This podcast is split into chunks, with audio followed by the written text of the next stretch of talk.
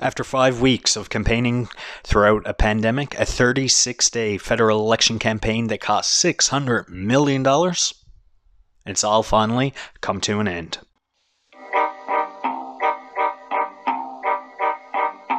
Hello, and welcome to The Rundown.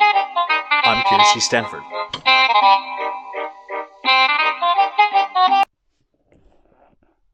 This election was astonishingly ill timed. The results reveal a clear repudiation from Canadians on Justin Trudeau's power grab for a majority. We hold our governments accountable for playing politics and triggering a snap election for purely partisan purposes in this country. Still, not one party accomplished anything that they had set out to achieve in this election. Not the one. And before we get into this election, let me ask if you're aware of how Canada's newly re elected third term Prime Minister has spent this country's first day of truth and reconciliation. Vacationing with his family in Tofino. That's right.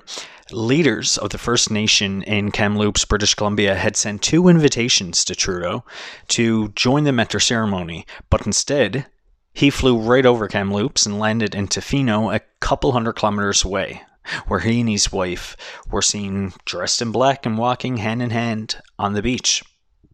Couldn't even be bothered to put on an orange shirt. After all, this isn't a holiday. It's a national day of reflection and remembrance for all those children who attended Canada's institutions of assimilation and genocide. This is our collective history, and by refusing to spend this day, not the night before, virtue signaling, giving a presser at a ceremony in Ottawa, 32 First Nation communities are still without access to clean, safe drinking water. He walks on a beach. Kids and adults who are vaccinated are wearing orange shirts and attending ceremonies throughout the nation. And the Prime Minister and his wife are wearing black on a vacation, secluded on a beach. Trudeau hasn't learned. And get this originally, his public itinerary originally stated that um, he would be attending public meetings in Ottawa. When the media broke this story, the Prime Minister's office updated his itinerary to reflect his vacation instead. The arrogance of this prime minister is appalling. His actions speak louder than words, but then again, they always have. We'll be right back after this short message. If you or anyone you know needs support, reach out to the National Residential School Crisis Line at 1 866 925 4419. To reach the Kids Helpline, text CONNECT to 686 868. Fresh into the campaign, it looked unpromising that the Liberals' gamble in calling a snap election would deliver them with a majority. Still, disgruntled Canadians voiced their disgust in the election, and it was apparent early on, with Conservatives tightening in the polls, that Trudeau would have to fight hard to retain power. On voting night, when the ballots were counted, they held on to power despite coming up short in their bid to win a majority.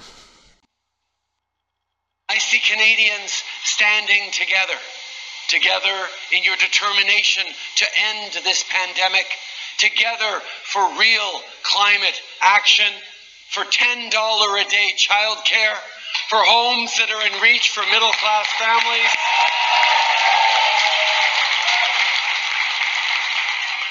For our shared journey on the path of reconciliation. As Canadians, you've elected parliamentarians to deliver on all this, and our team, our government, is ready. The Conservatives started the night with some gains in Atlantic Canada, yet they failed to break through nationally. Despite the near dead race among two leading parties in opinion polling, the Conservative Party of Canada came up short in its quest to expand its big blue tent and oust the now three term Liberal Prime Minister. For the election Justin Trudeau wants in another 18 months, we will take stock of what worked and what didn't. And we will continue to put in the time showing more Canadians that they are welcome in the Conservative Party of Canada. They are headed back to Ottawa with the equivalent number of seats they held before the election. They did win the popular vote for the second consecutive election with 33% of the vote, but with our electoral system, the popular vote doesn't even matter. Not if it doesn't translate to additional seats. This election, it could have been an easy win for conservatives. Some conservative circles actually deem possible um, that it may even be more effortless than in 2019 for Andrew Scheer. So, what went wrong? They submitted, policy wise, a far more centrist platform than I was envisioning. I think it's spending outpaced liberals, which perhaps was not the best approach if you're contesting liberals' deficit spending and advice. Um, and your advice is fiscal responsibility. Look, conservatives' narrative of economic management and fiscal responsibility it was squandered in O'Toole's rebranding of Conservatives 2.0. The CPC never actually had a plausible argument to vote for them. Besides, I think O'Toole's resistance to requiring his candidates be vaccinated during a pandemic election I think that hurt the Conservatives. As I said, this should have been an easy win for them. They were leading in the national polls. I will say O'Toole did an excellent job at masking his disappointment on election night. Um, he has had to fend off the PPC while striving to sway his party closer to the center. The election could not have been an effortless ride. I'm also not a fan of Harper, and I don't like Scheer by any means. So, of course, I'd like to see O'Toole remain as party leader.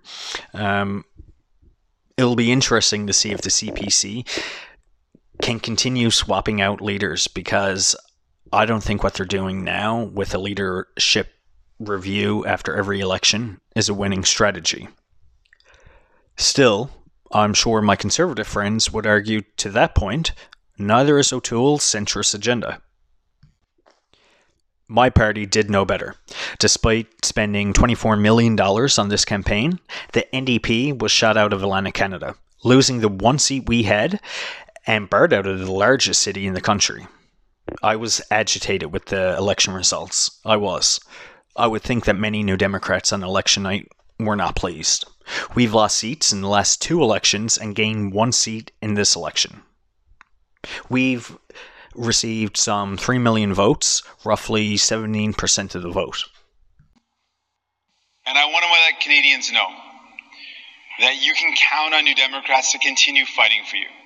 As we've fought for you in the pandemic when times were difficult, when people were struggling, when people were worried about their future, we were there for you. We fought to make sure people got more help. We fought to increase the CERB. We fought to increase the wage subsidy. We saved millions of jobs, and we helped millions of Canadians stay at home. We are going to continue fighting for you. Just the same way we fought for you in the pandemic, you can count on us to continue those fights. There are 32 seats in Atlantic Canada.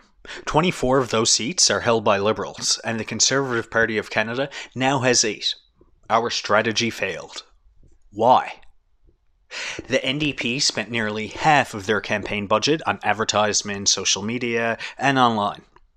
Some New Democrats are asking for accountability because they believe they lack the resources and training at the riding level to get the vote out. Me personally, I would have preferred to see Singh spending more time talking about his plan instead of attacking Trudeau's record. NDP has had a solid start from the get go, but our support it really started to slip in the last two weeks of the campaign. Whenever New Democrats win over 20% of the vote nationally, the Liberals can succeed. And it's honestly so baffling to me that with the downfall right now of the Green Party, we were incapable of capitalizing on that and adding additional seats to our count. As a social democrat and a fan of Jagmeet Singh, I have to confess, my rock hard, solid support, it's been chipped. I'm over the cringe-worthy, rapid hand gesture TikTok videos. Look, I honestly am. I applaud them for reaching out to younger voters. I really do. But that stra- that strategy, it's just not working. It will not produce seats large enough to form a government or a caucus even big enough to develop the official opposition. We are not even third. At the end of the day in politics, if you're not winning, you're losing. Singh's likability, it's just not enough for the Canadian electorate to vote for NDP. It's a loss not just for me as a leader and not just for New Democrats as a team, but it's a loss for Canada. Some of these really incredible candidates that would have really made a big difference. No question about it that I think the NDP is capable of providing a real alternative to Canadians. We are living in a time to make a compelling preliminary case for socialism. But the idea of social democracy has never been shared by the majority of the voters in North America. Many view it as a radical political ideology, a claim echoed by right wing politicians and the conservative media echo chambers. In Canada and the United States, most of the electorate has been committed to the conservative liberal philosophy. And I'm willing to bet that a large majority of the people what they know about socialism is only that they don't like it. They have a deep fear of any minor turn to the principles of social democracy, nervous that it would lead to instability and radical changes. Now, a major complaint about the NDP is we are too ambitious. All we want to do is spend our platform on higher taxes for the middle class. You know, bullshit arguments like that. Which, by the way, the argument is so categorically false. You cannot have high taxes under socialism, because under socialism, everybody pays the same. Now, do I think Jagmeet Singh should be replaced as the leader of the NDP? No. No, I do not. And I say that because it took Jack Layton several years to form the official opposition. Singh was considered the most popular party leader throughout the election cycle. Canadians are now getting to know Jagmeet, they're becoming familiar with him, and that's essential. For this reason, I think it's vital to maintain consistency and not switch party leaders allow Singh to have another crack at it, and if the results come in in the next election, um, if it's the same number of seats as now, or there's a carving out of the party's base, then have those conversations. But at that time, not right now. Similar to the Conservatives, I caution either party on being too swift to replace the leader. Now, that's obviously an entirely different scenario with Annamie Paul. Stick around because I'll discuss the Greens and PP and the PPC right after this. And I think of all the people who came before us, the millions of men and women who believed so passionately in a more fair society and they refused to give up. Often in the face of overwhelming odds, we stand on the shoulders of these giants. Your voices have been heard tonight.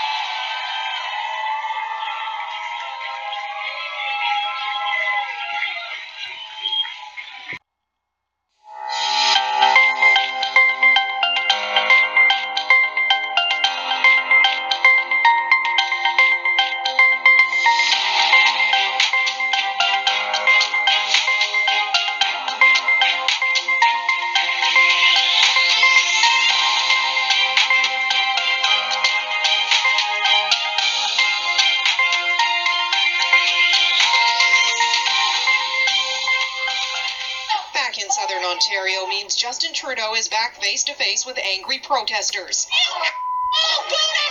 These people certainly won't be voting Liberal,